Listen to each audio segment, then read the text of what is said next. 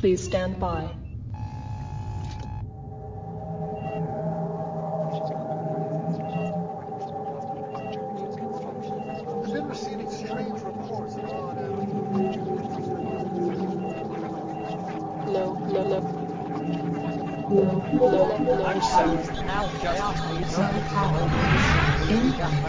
Not as part of the full counterattack.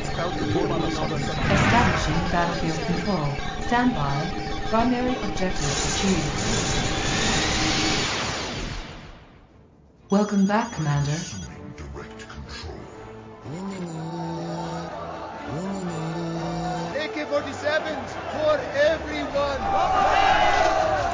Nuclear launch detected. While the enemies of the Emperor still draw breath, there can be no peace. Finish him! Game over, man! Game over!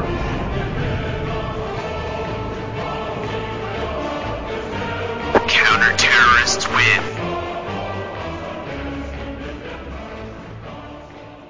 And welcome back to Real-Time Strategy, a discussion on how we can be informed and disinformed on foreign policy, security, and history by simulations from the computer to the tabletop. So this week we're going to discuss Command and Conquer Generals. Some of you may remember this game. It is a game in which the United States, after a rather successful campaign against a terrorist threat known as the Global Liberation Army, made out of a collection of jihadis and failed Middle Eastern militaries, comes together and blows back against the United States, which collapses, and then the Chinese come and fill in a vast political gap that they've left. If you hear some frighteningly cogent themes for contemporary issues, it'll be a little disturbing to know that this game came out in 2003, and this is a real-time strategy game. So you've got a giant map, and you got little players on the field, and it's a little bit tongue-in-cheek as well, because most of the terrorist forces also claim most of the time when you click them that they would also like some food. Apparently, they're all underfed. So it's really good stuff. It's very classic Command and Conquer Generals. It's not inside their main plot line, but considering the themes involved and how today you've got the United States, you've got China, and you've got a force like ISIS involved, and of course the remnants of Al-Qaeda, a lot of the themes in this game still hold a lot of water, and they're interesting to talk about. So that's what we will do today. But first, before we jump into that, a short announcement from my wife. CIMSEC brings you the best content on maritime security, technology, history, and international affairs. And, like the United States, CIMSEC is, and always will be, free. Sign up to become a member today by visiting www.cimsec.org/about/membership, which gets you daily emails of our articles and a WordPress account that sends your own writings directly to our editorial staff. However, admin, special projects, software, events, and prizes do cost money. There is a new option to make a voluntary monthly donation at the bottom of every CIMSEC article. No matter how you choose to support us, those who volunteer for leadership, our amazing content producers, our readers, our listeners, our conference planners and attendees, and our financial benefactors, we are incredibly grateful. Remember, Sea Control is more than just a podcast, and CIMSEC is more than just a website. We are a vibrant community built on a passion for discovery and discussion. Sign up, write, donate, comment, or even leave 5 stars on our iTunes page.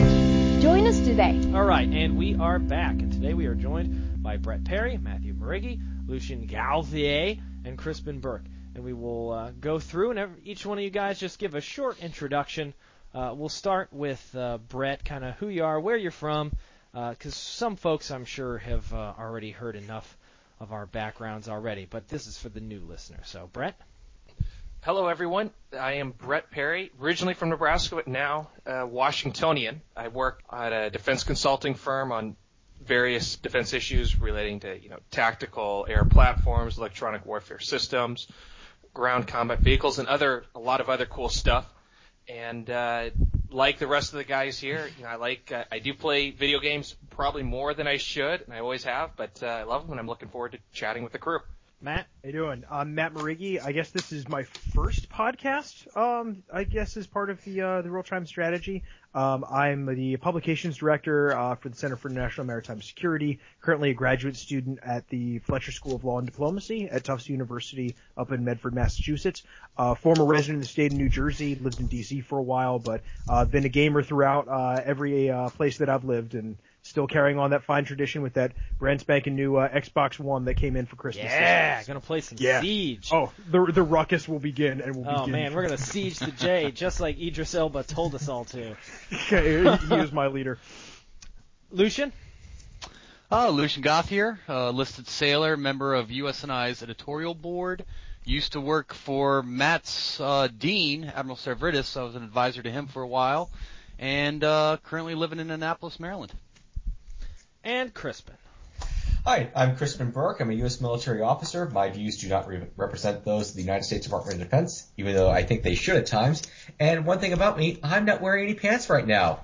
Just kidding. I'm wearing assless chaps. Oh, just kidding about that. All chaps are by definition assless, so that's redundant. No need for redundancy on the podcast. I'm just going to throw out there that you are an army. Your army that is representing the United States Army, of course, right there. And everything that you say about assless chaps is the official policy of the United States Army.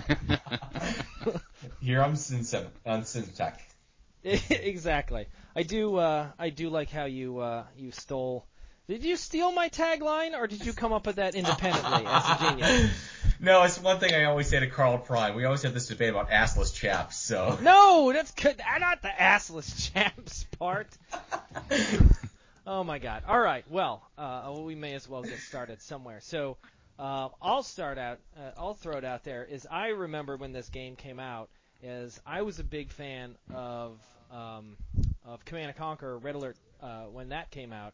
And, you know, that's kind of amusing with the little animations and everything, but the trailer blew my freaking mind because it was post 9/11 and everybody was in a real heat about kicking the living shit out of all these douchebags living in rocks all over the place who apparently hated us. And just when the trailer came out, I had no idea what it was. And just to see that quick, you saw the little clips from the UN and CNN and stuff kind of floating around. It's just, in the modern world, leaders solve their problems with words. Well, you're like, all right, where is this going? Words like Scud missile launcher, carpet bombing, Tomahawk missile. I was sold. I was in high school and I was like, this. I don't know what it is. I don't know what the game is, but I want this game right now. And it just blew my mind. It was so much fun. All right, with that little sort of aside or flavor text, I guess, let me open it up to the floor. Well, I know that I first played the game in 2005, probably about a year or two late, and I had first seen the game during the relief for Hurricane Katrina. Somebody brought his laptop with him, one of the Blackhawk pilots. Okay, that's also what I do, in addition to wearing assless chaps. Had brought his laptop with him to the hurricane relief, and I saw him playing this real-time strategy game. And I really hadn't played that many Command & Conquer games, but I kind of knew the concept of real-time strategy games, playing a lot of Warcraft and Warcraft 2. And it was a game in which there's Chinook helicopters and other sorts of helicopters flying about the battlefield, and I thought this is very interesting. And...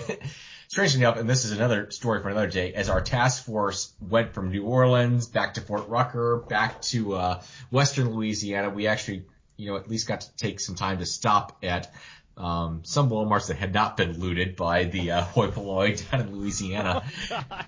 And I picked up Command & Conquer's Command & Conquer Generals. And from someone who had robbed did you pick it from someone who had just robbed the Walmart? I mean, did you buy it or did you just take it? I mean, were they open? Damn it! And I paid for it again on Steam. And I actually had the book, but I bought. Wait, there's a book? Generals. Well, the little book which you had to put in the codes. I got like the 10-year anniversary edition of Command and Conquer, so you got like 10 years worth of games. Oh, so you have a code to put in for each game, so like the copy protection. Got it. Well, from Red Alert all the way through Generals? Oh, yeah. All the way through Zero Hour. And so that was really my introduction to the game. I saw this real-time strategy game with helicopters, and that kind of attracted me to the game initially. And my Hurricane Katrina story. No, I don't have as epic of a story, so I was playing this. Yeah, I'm not going to say how old I was when I was playing this, because it may I know it causes Hipple and some of these other guys laugh at you. Some issues, yeah. But no, I remember reading about this game. You know, back in the olden days, you know, people wouldn't go to IGN or whatever for a video game news. You would actually go to Barnes & Noble, pick up a video game magazine, and you would read a magazine about video games coming out. And my first magazine, the profile was on Command and Conquer Generals, and I was like, man, this looks awesome. And I mean, the writers, I mean, they were so excited because Generals, it was done after Westwood Studios, the guys that made the original Red Alert and kind of created the series. So everyone was super excited because it was like, you know, it was like they were bringing it back to life, and it had a completely new face. I mean, it wasn't the Red Alert style. I mean, it was, you know, as Matt said, you know, completely different environment. And yeah, I mean, it's a lot of fun for reasons that we'll discuss. But you know, I consider it kind of like the first RTS game that I really just, you know, played a lot of. I mean, that and Age of Empires, but I mean, this was definitely one of my early favorites. So yeah. Similarly, talking about archaic ways of engaging with video games, my experience with Generals comes from there used to be these businesses to where they just bought a buttload of computers, buttload of consoles, lots of TVs, and you would buy time to sit on either one of the computers or at the console and play the video games there. They would have multiple titles all installed already, or the discs for the consoles, and you just sit in there and you'd have, you know, like $20 for 4 hours just to go sit in there and play video games. And that's how I played Command. I actually never bought the game, but I would go to this land store. I don't know what else to really call it. I've not even seen one for the last 12 years, 13 years. But I would play it at this place and use their time, use their computers, and play against the people there in the building. That's so weird. I've never even heard of one of those. Right? Yeah, Land Cafe, man. I guess maybe you just got to travel through the third world a little bit more, where, I mean, I still remember playing in those I think it was studying abroad in Turkey back in 2008. It's a rocking good time, actually, because you've got, you know, all the, you know, the noise in the background, people inside the, you know, the place are playing games against each other. So it's like, it's almost like a quasi, you know, public land party that's going on almost all the time. It's actually a lot of fun.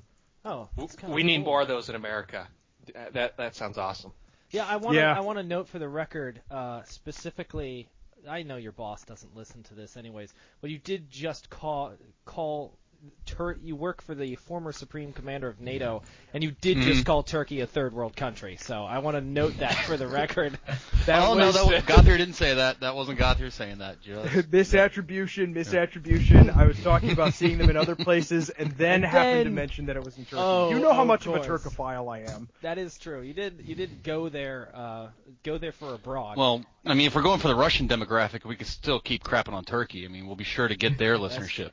Well, they just got the Turks and the Greeks just got into a furball over the Aegean, and you're at this point you're kind of like, okay, guys, we're all members of NATO here, right? Can we all just calm the f*** down, please? So what you're saying is the next incarnation of Generals needs to have Turkey, Russia, and Greece pairing off against each other. Is that what we're kind of getting to here? Yeah, and we get to sit on the sidelines. You're basically saying that they need to recreate the GATT scenario from CGSC? No.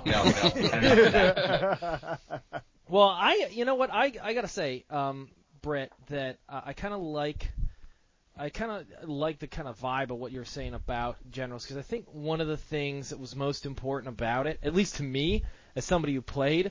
So you have stuff that's like super complicated, like Age of Empires, and then I have my Command and Conquer Generals, or I'm sorry, my Command and Conquer like Red Alert, and I'm tired of this like rock paper scissors kind of deal, and I've only got two different sides, and everything becomes really predictable. What I loved about this game was that for the first time, I really had three different sides in something that wasn't sort of ridiculous. I'm not building a civilization. I'm just having one battle. And I'm sure there's other games like it around, but especially considering the fact that, you know, unlike Red Alert or the Tiberium Wars with Global Defense Initiative and everything else. These kind of made sense to me. You know, they were, you know, you've got the Comanches flying around, and you got long-range strike bombers, and then you have, you know, T-72s driving around with the Chinese. They kind of felt familiar, like stuff that you would have seen kind of on TV. And so that gave it a cool dynamic, and the fact that each side's kind of its mechanic, each one of them kind of worked. I actually really liked that, you know, that it did that. I mean, maybe they were just taking a page out of the, you know, StarCraft playbook, you know, 10 years after it revolutionized the whole, you know, symmetric sides. But what I think was also interesting was that, because, you know, StarCraft back in, I guess, was what, 96 that it came out? That was still very much in the, like, the, you know, kind of the vanguard of the generation of RTSs where, like you said, you know, base building was kind of like, you know, the science that you really had to do. Whereas in Generals, it was getting a lot more away from the base building mechanic and more focusing about, you know, fielding units, about the actual combat and the tactics. And I think it was kind of, I don't know if it was the first game to do, the RTS to do that, but it was certainly one of the first in that kind of generation, which is, I think a lot of people that play RTSs now kind of take it for granted that, you know, spending 30 minutes just building up a base so that you can get enough units to fight somebody else, you know, isn't a part of modern mechanics anymore. Well, that, and you could hide units inside buildings. That blew my mind. I was like, whoa, wait, I can hide in all these buildings now? I can put people inside them? That was pretty incredible to me, up until they started getting napalmed. Or for apparently Army Rangers can kill an entire building full of people with a single flashbang grenade. Yeah, or stealth fighters can destroy everybody in the building, though. Ah, that's true, yeah. And snipers can also take out someone who's driving an armored tank. I mean, the buildings weren't... You can. I wouldn't say you could hide in them, because I remember in the game when you would send a unit in the building, all of a sudden the building would, you know, adopt the color of your faction. There'd be barbed wire everywhere, and it almost looked like a fortress rather than like laying an easy ambush. More than anything else. Yeah. But no, that was the whole Rangers. That was one of their, you know, because the U.S. faction in this game, it's. All the units, U.S. units, are given kind of, you know, some kind of technical ability that gives them an edge in a one-on-one fight. And for the Rangers, it was, you know, they had the ability, you could fast rope them in into a building, and they would wipe it out. It was awesome. That and the I just had a brain fart. Sorry, never mind. I had no point. Carry on. That's pretty normal. So I think, Crispin, one of the things that you had mentioned in the previous podcast, and I really... Oh, by the way, okay, yeah, previous podcast. So we did a version of this. So this is Deja Vu all over again. Yeah, this is Deja Vu. Yeah, so we did a version of this, and I f***ed it up. So now I am requesting that everyone return so that we can talk about this game again. But anyways, so we talked a little bit about sort of how these units were contemporary and kind of made sense, and there's stuff that you could... sort of relate to, but Crispin, you had some kind of good points about the context of when Generals came out and kind of some of the things that you were talking about there. So I guess I'll just lean it over to you a little bit to talk about that.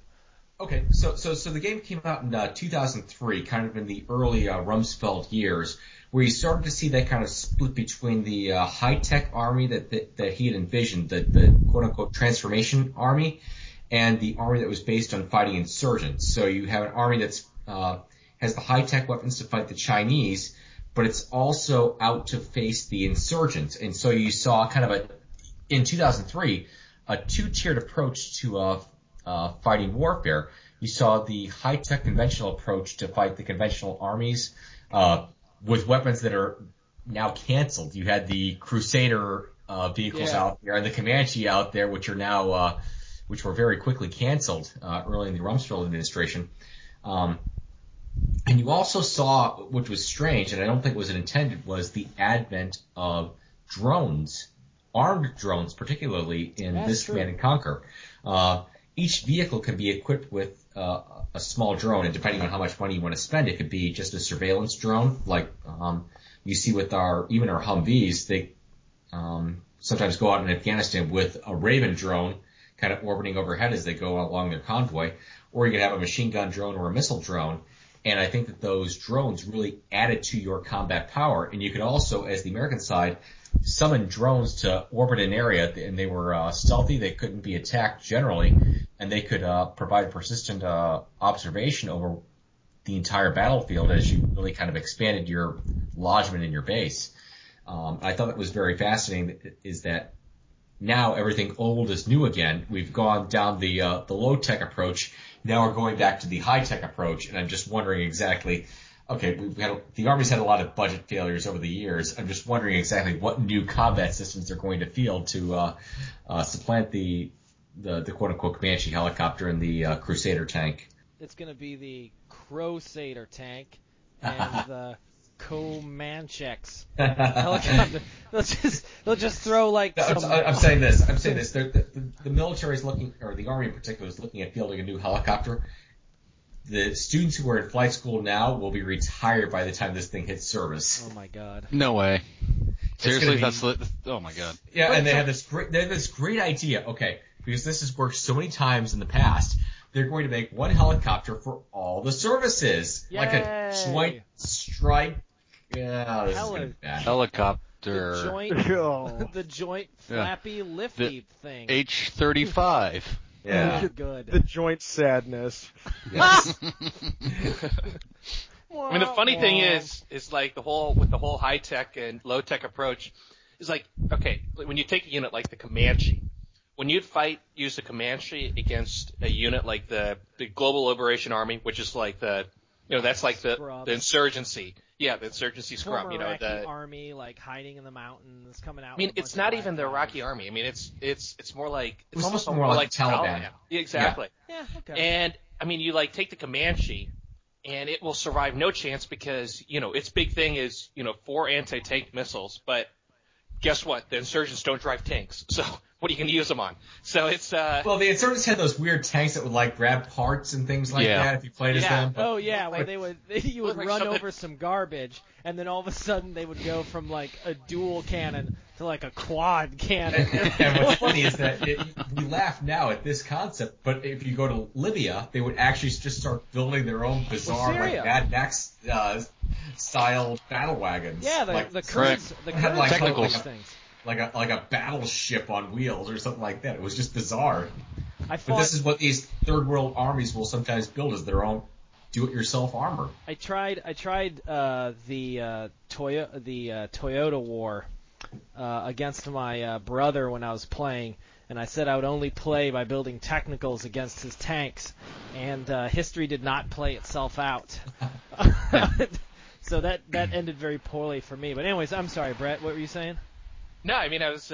It's spot on. It's about how some of those high tech units were ridiculous, and they wouldn't work against everything like you'd say. But on the other hand, as we hear in the trailers, Tomahawk missiles and carpet bombs, those things get the job done. I noticed as an American. I wanted to love the American side, but all the problems that Brett talked about, and it was too expensive. I wouldn't have enough forces in the field. I wouldn't feel flexible enough. I would always end up playing as the freaking Chinese. I don't know what was about them, but it was the best damn side. It had the Gatling tank. I love being able, the Aurora bomber comes out. It's the U.S. side, and it'll target some individual tank and hit it with a bomb. And instead, I could just dump napalm on everything. I mean, that was. I don't know about you guys. Did you guys have side preferences in this bad boy? Well, I mean, the napalm was awesome because, probably the most annoying unit, at least in my opinion, the most annoying unit to play against. And the entire game were the GLA Stinger units, the guys that would shoot missiles up at your air power. The only thing, I mean, you would either have to like saturate them with a bunch of bombers and lose one or two, or use napalm. And when you use napalm, they don't shoot back because they have a more pressing. Yeah, exactly. So I mean, I did enjoy the Chinese to some extent. I mean, some of their units were like you have like the Overlord tank, which is this huge tank. I mean, it's like a beast, and then the Helix helicopter, which is it's almost like an airborne version of the tank, just meant to withstand damage. I mean, some of those get a little crazy, but no, I love the. I think their approach towards the Chinese, towards kind of the Chinese, gameplay was really interesting because it revolves around cheap units, but overwhelming numbers, which that was Chinese military doctrine up through. The entire 20th century. Yeah. I'm pretty vanilla whenever I play video games. When I play Star Wars, I always play as the Rebel Alliance. I play as the good guys. And whenever I play Command and Conquer... Yeah, you play as the insurgents. Yeah. People who murdered 1 billion soldiers on a giant space station, yeah. Okay, so the first one was just soldiers. The second one, okay, I do feel a little sorry for the independent contractors that were killed aboard the second Death Star. And they knew what they were getting into. Yes. The economic ruin of the planet below, or the moon below. Yeah. Yes. I hope all of our viewers have seen Star Wars because we may have just spoiled it for you. Viewers, I'm not gonna talk about the new one. But whenever I play Command and Conquer, I always play as the Americans, and specifically, I always play as the air power side of the Americans. I just kind of like that. That aspect of it to have your Comanche helicopters that are stealth, so that therefore they had the edge on the GLA. My favorite unit was always, as much as I love playing the Chinese, it's got to be the Angry Mob. The Angry Mob was the best. Every day they have Molotov cocktails, and if you just built the Angry Mob, it was the best. You win the game. You could bomb them and napalm them. There's still like hundreds of people. And then their upgrade is my favorite, and found in the intro, I think, to most of our episodes, where I think the upgrade is AK-47s for everyone, and when you click it, he just says that. He's like, AK-47s for everyone! And you have a bunch of guys loading mags in the background. That's what I loved about this series so much, was that, you could have this kind of veneer of sort of, like, I don't want to say realism because that might be giving it too much credit, but this kind of veneer of familiarity in terms of the unit types and the startling geopolitical similarities we talked about. But at the end of the day, it didn't take itself too seriously, and you could just have fun listening to, like, I still remember, from Red Alert 2, the suicide trucks that Libya could build. Were the nuclear trucks, and it was just like, for the Republic! Like, it was just freaking hysterical. And I love that, you can have a satisfying game like that, in terms of its construction and whatnot. But at the end of the day, like, the developers were just like, hey, let's, like, have an angry mob of people asking for shoes and AK-47s. That's hilarious. I mean, it's a concurrent theme in all the Red Alerts to where Western powers have key units that you have to use in conjunction with each other, whereas anybody else, whether they be Russian or Chinese or some non-Western power, where their strategy is you just build a ton of those units and overwhelm the Western powers. It seems to be a concurrent theme throughout all the Command and Conquer games, I think. Just dump as much crap as you can at somebody, and then the quote-unquote Western power, like GDI or somebody, has to actually coordinate stuff. I'm kind of looking forward to what is going to come out of this active aggression game. Have any of you guys seen this? I'm not looking forward to it because the active aggression, that's the one by the guys that made the game War Game, right? Yeah.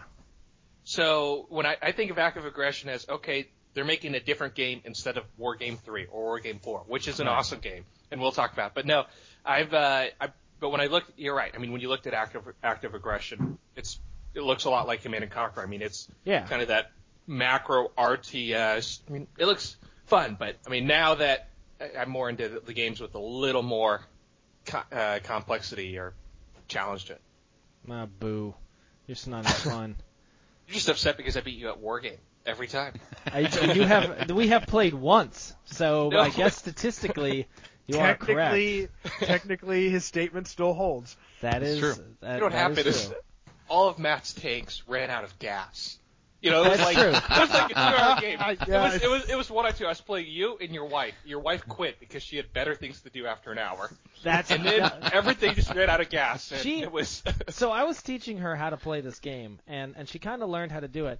But she thought, so I know how to play this game. And I'm like, okay, so do this, do that. So she thought that she would, get sort of sneaky with me. And all of a sudden I see, like, all these units start, like, poking up around places that I didn't tell her to put them. And I was like, oh, it's going to be like that. And then, you know, A-10 just came in and blew up everything. He's like, wait, what was that? I'm like, hey, look, you wanted to play the game. I saw you poking around. You bombed your wife. Listen, sometimes hard choices have to be made. Preemptively struck at your wife's forces. You did. I did. Well, Bush Doctrine. That is a huge extension of the Bush. I will say this. I would not apply the Bush Doctrine to my wife, but if you've ever seen the documentary Fog of War, The 11 Lessons of Robert McNamara, I have decided already in the short amount of time that I've been a father that all of these lessons can be applied to child rearing. I think somebody suggested that we write a book called Whiz Kids, Lessons of Child Rearing from the Vietnam War. Got him! I'm in! Oh, man. Well, you know, there is actually a kid's book called Clausewitz for Kids, right? Yeah, it was, really? Yeah, that was, 2 years back, 3 years back? Yeah, illustrated it with the rabbit. Is that something I can exactly. Buy? So Children's Illustrated Clausewitz is what you're saying. That's exactly. That's going to be our Christmas gift to you, Matt. Please, Clausewitz for Kids. Little Matty will be a huge fan. His mom is. He'll be talking about the center of gravity at age 4. His mom is not a fan of the what is it? The collection doll? What are the Russian dolls that pop out? Nesting dolls? Yeah, she's not a fan of the Putin nesting doll that keeps showing up near his crib. I don't know where that keeps coming from. You need to get her the calendar then. You have a Putin doll? I do have a Putin nesting doll. Wow. That is correct. Jason Kamlick actually found an even better one and was raving on it, and then I noticed that there was only one left from the store that he posted, so I bought it and took it from him. I felt it was appropriate, since it was another preemption. I see a pattern preemption. Here. Exactly. But okay, so to round it on back somewhat. So what do we? This feels like a stupid question, I guess, but, it's one worth asking.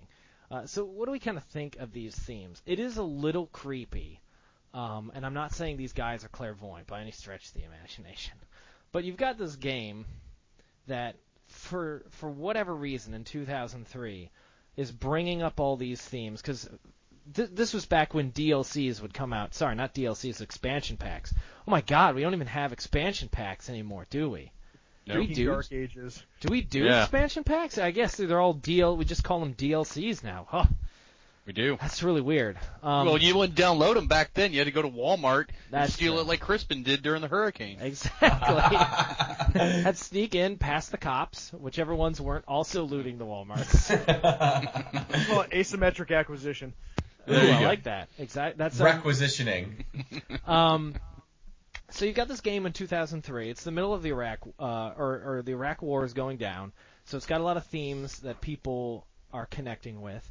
Meanwhile, the plot of the game itself, you've got somewhat of a conventional kind of. They've got tanks. Everybody's dressed up like they're former, military officers in the United Arab Republic for some reason, which, hey, let's throw that in and say that that's kind of like everybody for some reason being former Sunni Baathists.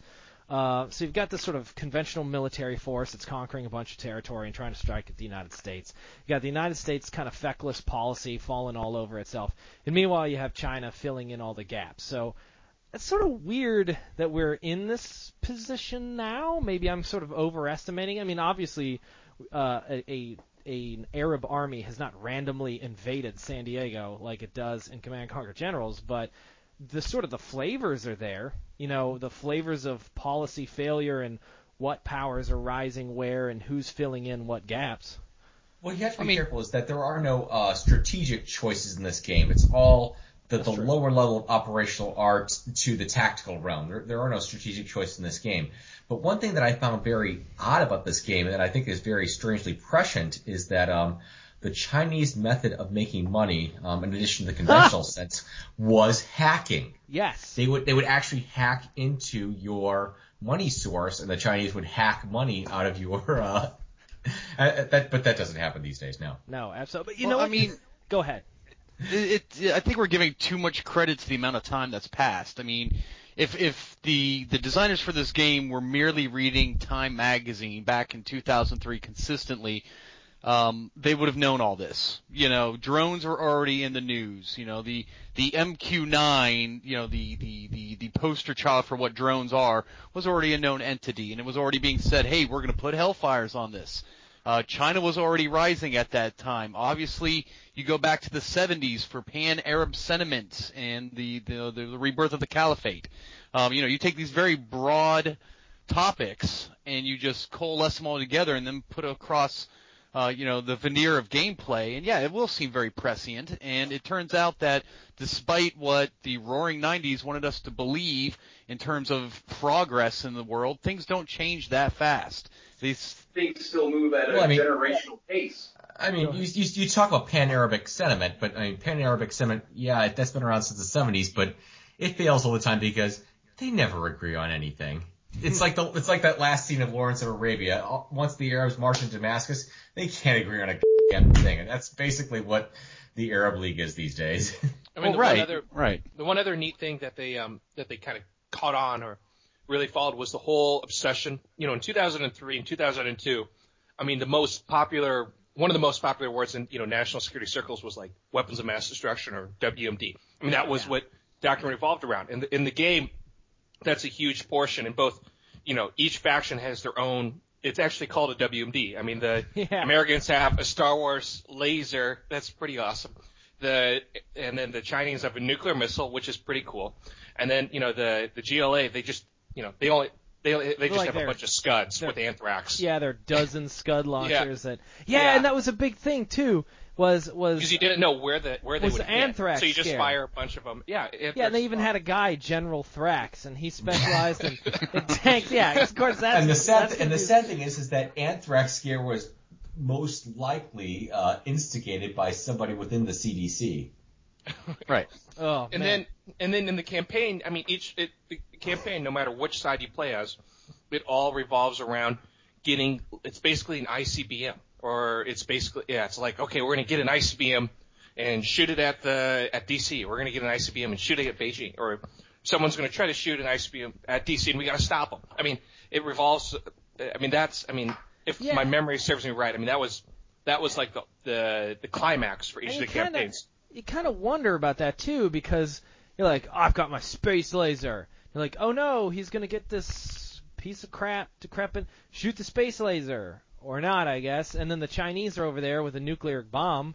They're like, oh, no, wait, they have an ICBM. Literally one of their weapons is an ICBM, and it's right there. But we're going to worry about this one that's all the way. But, you know, hey, I'm thinking too deeply. But an awesome part about all of those is you would play, and in the top right corner of the screen there would be a timer for how long till it was ready. And I remember when I'd play, and I would see that, like, timer go down. If it was the enemy, it would be like, oh, the Chinese have a nuke that's going to be ready to go in like 30 seconds. Oh, that's Where true, is it? True. I can't get there. And that was a fun part of the gameplay. That's true. Like that moment of panic. Idea. Yeah, it was like got 2 minutes. Launch my angry mob. Run, now. Everyone, run, separate. Yeah, no clear target. That decapitating strike where you just you're not paying attention, you get hit with a nuke, and your entire base is gone. Yeah, that's when I was the air power. Go ahead. Yeah, when you lost your base, I mean, you were done, because when you lost your base, you couldn't build workers, and when you can't build workers, you can't raise money. And well, so it would only take – yeah, unless you're the Chinese. But you then you have to, like, $3 bills at a time. And so – well, you can upgrade. You could have upgraded them, and they would do 20 at a time. 25. And you just build, like, 20 of these dudes, and you just hide them all over the place, like none of them in your base, like in buildings – over in the hills, and so people are attacking you, and your hackers are hiding amongst the civilian population. And then that's where anthrax comes in. One thing that I thought was interesting is that you know, when you had that countdown, like at the 2 minute mark, as the air power general, you can send in that fleet of A-10s. And, you know, in 2003 they saw that as a viable option, whereas here in 2015 you don't see this as a viable option unless you're on the John Q. Public blog, and John Q. Public is always right. That's right. Exactly. Look, I'm not going to start a fight. The Air Force is trying to silence that man. He is right. John Q. Public, if you're listening, I'm sorry about all the Yo Mama jokes, but you're right. Are we going to need more context on that? I thought it was Joe Minnie making those jokes. Yeah, the guy who makes John Q. Public makes all those very strange Yo Mama jokes with Shomini, and it's very immature, but he's a good guy. That's awesome. Oh my. Yeah, so we're talking about you. So I want to go around, and I'm going to eventually ask, you know, what everyone's favorite unit is. But I also want to, before I ask that, I want to ask if what unit was not in the game that you wish could have been in the game in some way. So kind of reverse. So I should have thought of this question before asking it. Yeah. I don't have. Oh, I already know what mine. I was going to say, I already said earlier it was the Angry Mob, but if I recall, Colonel Burton was just like Rambo, right? The Americans got this guy who's just like, I'm going to get him for America! And he just show up, and he's like indestructible, and he heals himself, and he's got a rocket launcher. I don't remember, but I vaguely remember there being some kind of like Rambo-like character that would just blow up tanks and destroy buildings, and he had C4 and all kinds of other stuff, but...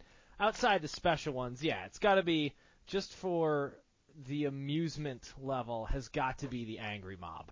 So I'd second that. Angry Mob. Okay, Angry Mob. I don't have one that I would want yet, though. I'd have to ponder that. So I'll go ahead and I'll say the Paladin tank was pretty awesome because, well, you could put a laser on it. That was like Donald Rumsfeld's like dream tank, you know. Just like crush it, you know, all the armor. But, you know, unfortunately, as we discussed, the GLA armor consisted of like a 4x4. So it wasn't much. But, Crispin, what about you? I can make almost an entire army, and in many cases I actually have, out of either stealth Comanches and Humvees. Almost entirely. Really? So you could actually use the Humvees? Well, the Humvees, you would put the guy in, mm-hmm. and then... your Rangers in, and they could also, like, capture all the supply points and everything like that. I would say that units that I wish I had seen more of, there was that one mission, and it may have been in the regular Generals or in Zero Hour, where you actually had a naval option, like naval gunfire support, and I wish we had actually had that in, like, regular maps or anything like that. You know, the option to have that naval gunfire support. That was kind of a fun option. That never ends well, though. Like, the naval play and these kinds of games... It ends well if you're in the Navy. Well, no. What I mean is it never works. Or maybe I'm wrong, but Red Alert, it didn't work. Command and Conquer, it didn't work. It doesn't even work in war games. And, like, we love war games. But Red Dragon, everything about Red Dragon is amazing. Until you involve ships. So you want to? So you're saying you'd rather, you know, shoot your TLAM at like 100 plus or however far away, and have to zoom all the way across the map to see if it hits. Well, I'm saying just don't. I kind of like the idea of pulling, you know, the Ford class carrier, you know, 20 meters offshore. But that's the point. It's if you want to play the game, it's always going to end up. It always ends up like that. Because they're gonna, if you go for realism or you go for goofy, and to a certain point, goofy's fun, but. If you got stuff for ground units work better on this scale. Maybe it's just me, but I'm never a fan when they add the naval units. It seems kind of just irritating. Well, they don't know what to do. I totally agree. They don't know what to do with it. Yeah, because you know when you have a moment like say in Command and Conquer, like Red Alert 2, where you have your carriers and you have to pull them back because their range puts them in range of the tanks. That's kind of a problem. It's a little bit of cognitive dissonance. We're like, oh yeah, I gotta get their con yard. Oh no, I'm getting too close to their tank. This is Captain Hendricks's nightmare. This is the culmination of the terrible Air Wing. Our Air Wing now has a total of 30-mile range. No strike capacity.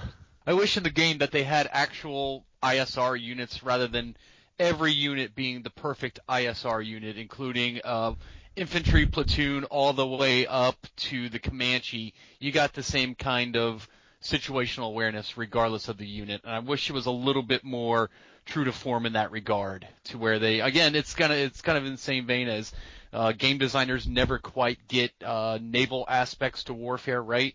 Same thing with ISR. I mean, granted, maybe back in 2003 that's borderline impossible to have programmed in. But now, on the precipice of 2016, you would think we could get a little bit more sophistication in terms of You as the strategic guidance or the operational guidance for your game, you're fed different types of information based on the units you have there. I was actually going to say, this the same thing, because I think it'd be awesome to, be able to fly in airborne ISR or whatever for ground surveillance, that, and then electronic warfare. It would be fun to throw that in there and see what would happen. I'm always a fan if they, I think I figured out it's not so much a unit, but I like it when the games do it squad based. So I like the units, I like the creativity, but micromanaging these individual pieces of crap, like, oh, I've got 20 tanks, and it's like, let me sit here and hotkey. No, I don't want to hotkey these damn things. I want them in a formation, or I want them to sort of move 10 at a time, or whatever the case is. I mean, Age of Empires, exercise their own initiative and not just sit back as they get walloped to death. Yeah, like, hey, there's a rock. Advance, do something. Let me hide behind this rock instead of just getting shot in the face and standing in the middle of the street. That was one of the things I liked. I don't know if you guys – do you ever play Rise of Nations at all? Yes. I did, yes. That was one of the things I loved about that game that I wish would be in more of them, where, there were, the incentive was to not micromanage and try to hotkey to sort of like snipe individual units by focusing fire and rewarding the people that can hit control, faster than their opponents. Right. Because it was, let's see, all you had to do was hit F to make it move forward to attack. And if you had multiple units firing on the same unit, there would be cascading penalties for each unit after, the first two in terms of doing damage. Yeah. So there was actually an active disincentive to do that. So, yeah, that was one of the things that was kind of like it's almost like a regress on Generals, but I guess it's the old way, it's the classic way. That was the one with, the weird, Aladdin people and the Venetian people and the future jungle Aztec people, or was that a different game? That was a different one. It's a different game, yeah. No, Rise of Nations is history. It's based off history. Yeah. So, you play as George Washington, you have Minutemen, Grenadiers, all sorts of cool stuff. Each nation obviously has its own unique character. So the Romans, you could have 21st century Romans, but their kind of their peak would be, I guess, their centurion units or something like that. Yeah. Whereas the Americans would be maybe Minutemen or something like that. Oh, so it's the same model as Civilization then. Except but Civilization is turn-based, whereas Rise of Nations was real-time. Okay. Yeah. Right. And there's more focus on the tactical. There's more combat. Yeah. Interesting. Yeah, but you also have the research aspect to Rise of Nations as well. Within the kind of the operational tactical realm, you have to research technologies within that. Speaking of squad-based, though, I just got to throw this out there. A game that actually predates Command and Conquer that got – I would say the strategic picture meshed with tactical level squad-based gameplay would be XCOM, and that carries through to this day. I've never seen a game that did it better. Well, they have a new XCOM out as well. That came out about 2 years ago. Just as good as the original. There's the original. There's XCOM 2, and I remember that. Yeah, it was such. I remember getting that as a kid, and I was like, "What the hell game is this?" It was like XCOM UFO the other one or was some good. Stuff. Oh, go ahead. Jagged Alliance was also very good for that as well. It's kind of funny is that you had the strategic game, you had a very character-driven game, and not in terms of developing your characters, but you interact with the local population, and you also had the turn-based tactical game. And what's funny is that it's almost a microcosm of counterinsurgency because you have to gain popular support throughout the population in order to overthrow this government. There are things that you do to gain the support of the population. Like, they have a woman who is very much like Kathie Lee Gifford, and she's running a sweatshop. And these little children, and you can go in there. I didn't know where you're going with that. Okay. The support of the local population is basically beating Kathie Lee Gifford to death, and no matter how well they beat Kathie Lee Gifford to death, that's how much the support of the population rises. So she's a persistent character, and you just go in there every once in a while and sort of juice your support. No. You kill her once and she's gone. So this wait, is Jagged Alliance just Cause 3 without the ability to steal jumbo jets? There are no jets to steal, no, but you can steal an ice cream truck and use it as an armored personnel character. That is. Oh man, we got to hide in the freezer. You know what? We really do have to do, at some point in time, we got to do Just Cause. Now that we're talking about sort of like madness, freeform that's stuff. That's crazy. I mean, that's like, I mean, Just Cause. The game is so amazing.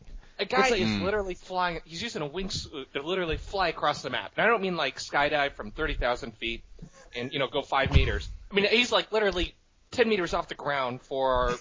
Well, he can do Spider-Man. He can Spider-Man through the woods with his friggin' wrist grappling hook. Yeah, and it's ridiculous. He can ride a jumbo jet and then kick in, so it's like at 30,000 feet on the map, and then he can just swing around and kick in the side door and take over the plane. Like, it's just... Oh, well, man. All the YouTube videos, it's with the grappling hook. So you attach it to something, and you can also attach it to a person. And so people will, like, you know, shoot it at a jet and then shoot it at, like, a guard. And all of a sudden you just see the guard go, like, flying off. Or drop. Or they attach two guards to each other, and then they just fall down. It's comical. Attach a cow to, like, a helicopter, and the helicopter crashes because you can't carry the cow around.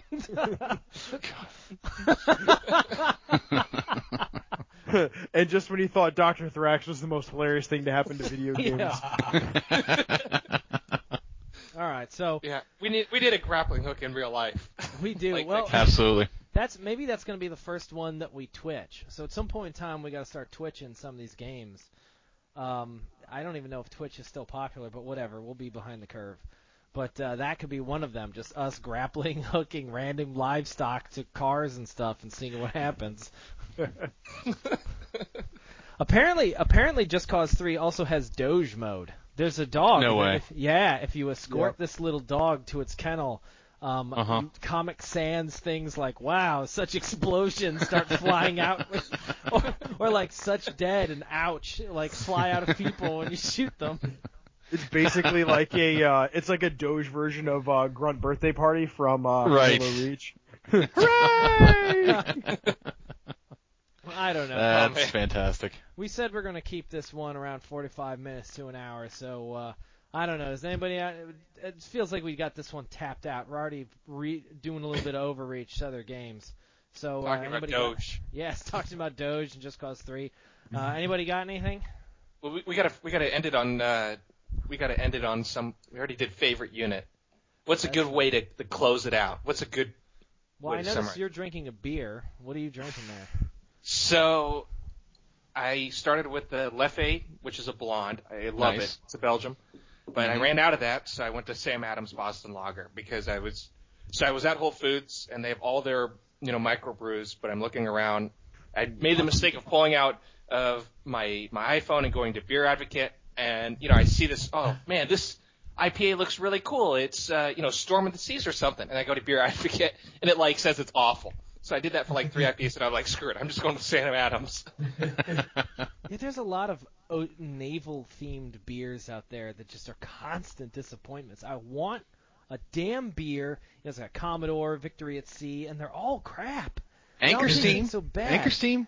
It's not bad. I can't remember if I like their stout or not.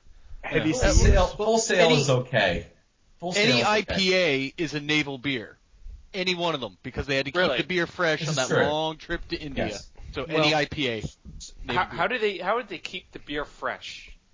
By throwing all those hops in it. Well, relatively speaking. That's why it tastes like shit. Safe to drink is what they had to keep it. So your version of fresh and his version of fresh are two different things. Vastly different, it would seem.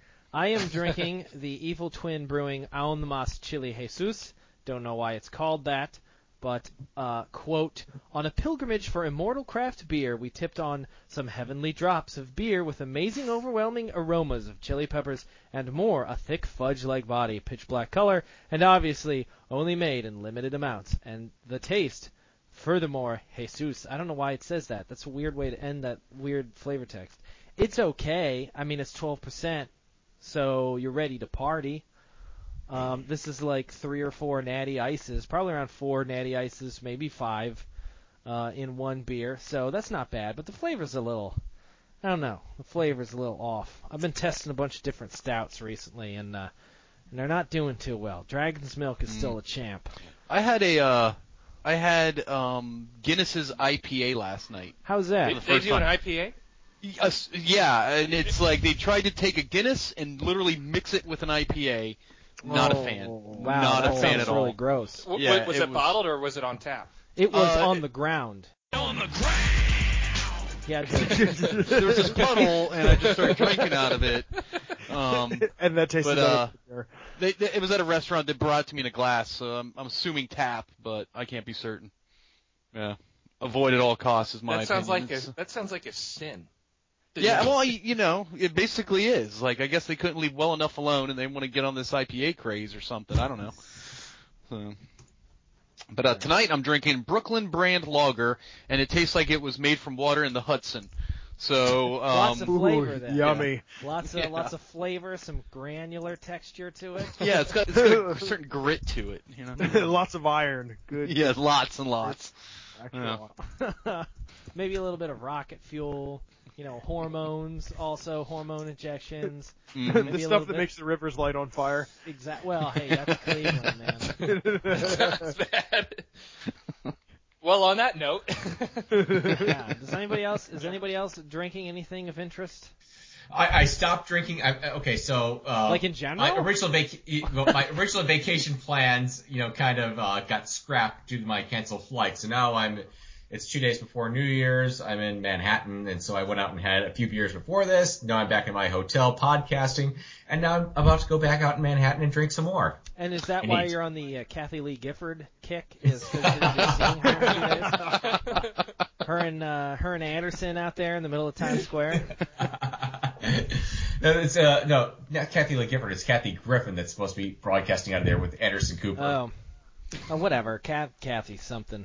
Yeah. This is the annoying woman from True Beverly Hills that's going to be at Times Square, as opposed to the annoying woman who used to host it. That's the "Don't get your kids vaccinated" lady. She's also kind of annoying. Jenny McCarthy. Yes. I didn't say. And I hope. Go ahead. You know what you need to do is you need to go to the Today Show.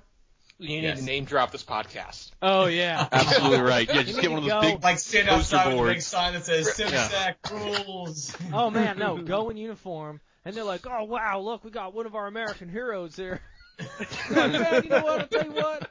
After New Year's, you should go get yourself a few beers and listen to the Real Time Strategy podcast on iTunes. Not available on Stitcher. 5 stars. Give them 5 stars, and by the way, it's not available on Stitcher Stream Radio because those assholes don't answer any emails or tweets.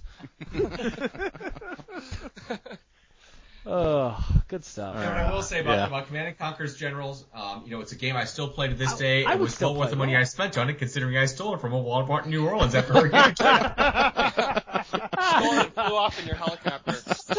You landed on the roof of the Walmart.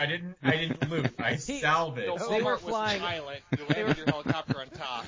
Yeah, they were flying over the Walmart, and he's like, yo, hey, guys, I got to stop and get one of those copies of Command and Conquer Generals. Just went downstairs, and there are a bunch of people like, oh, thank God, you're so hungry. It's like, scrubs, I'm not here for you. Grabs the game off the shelf and goes back upstairs. Oh, all right. That was terrible. I think this is a good place to end. Yep. All right, guys. Absolutely. Have a happy New Year, guys. And I guess everyone who's listening, I hope you had a happy New Year. There's no way Brett's going to edit this in the next 24 hours.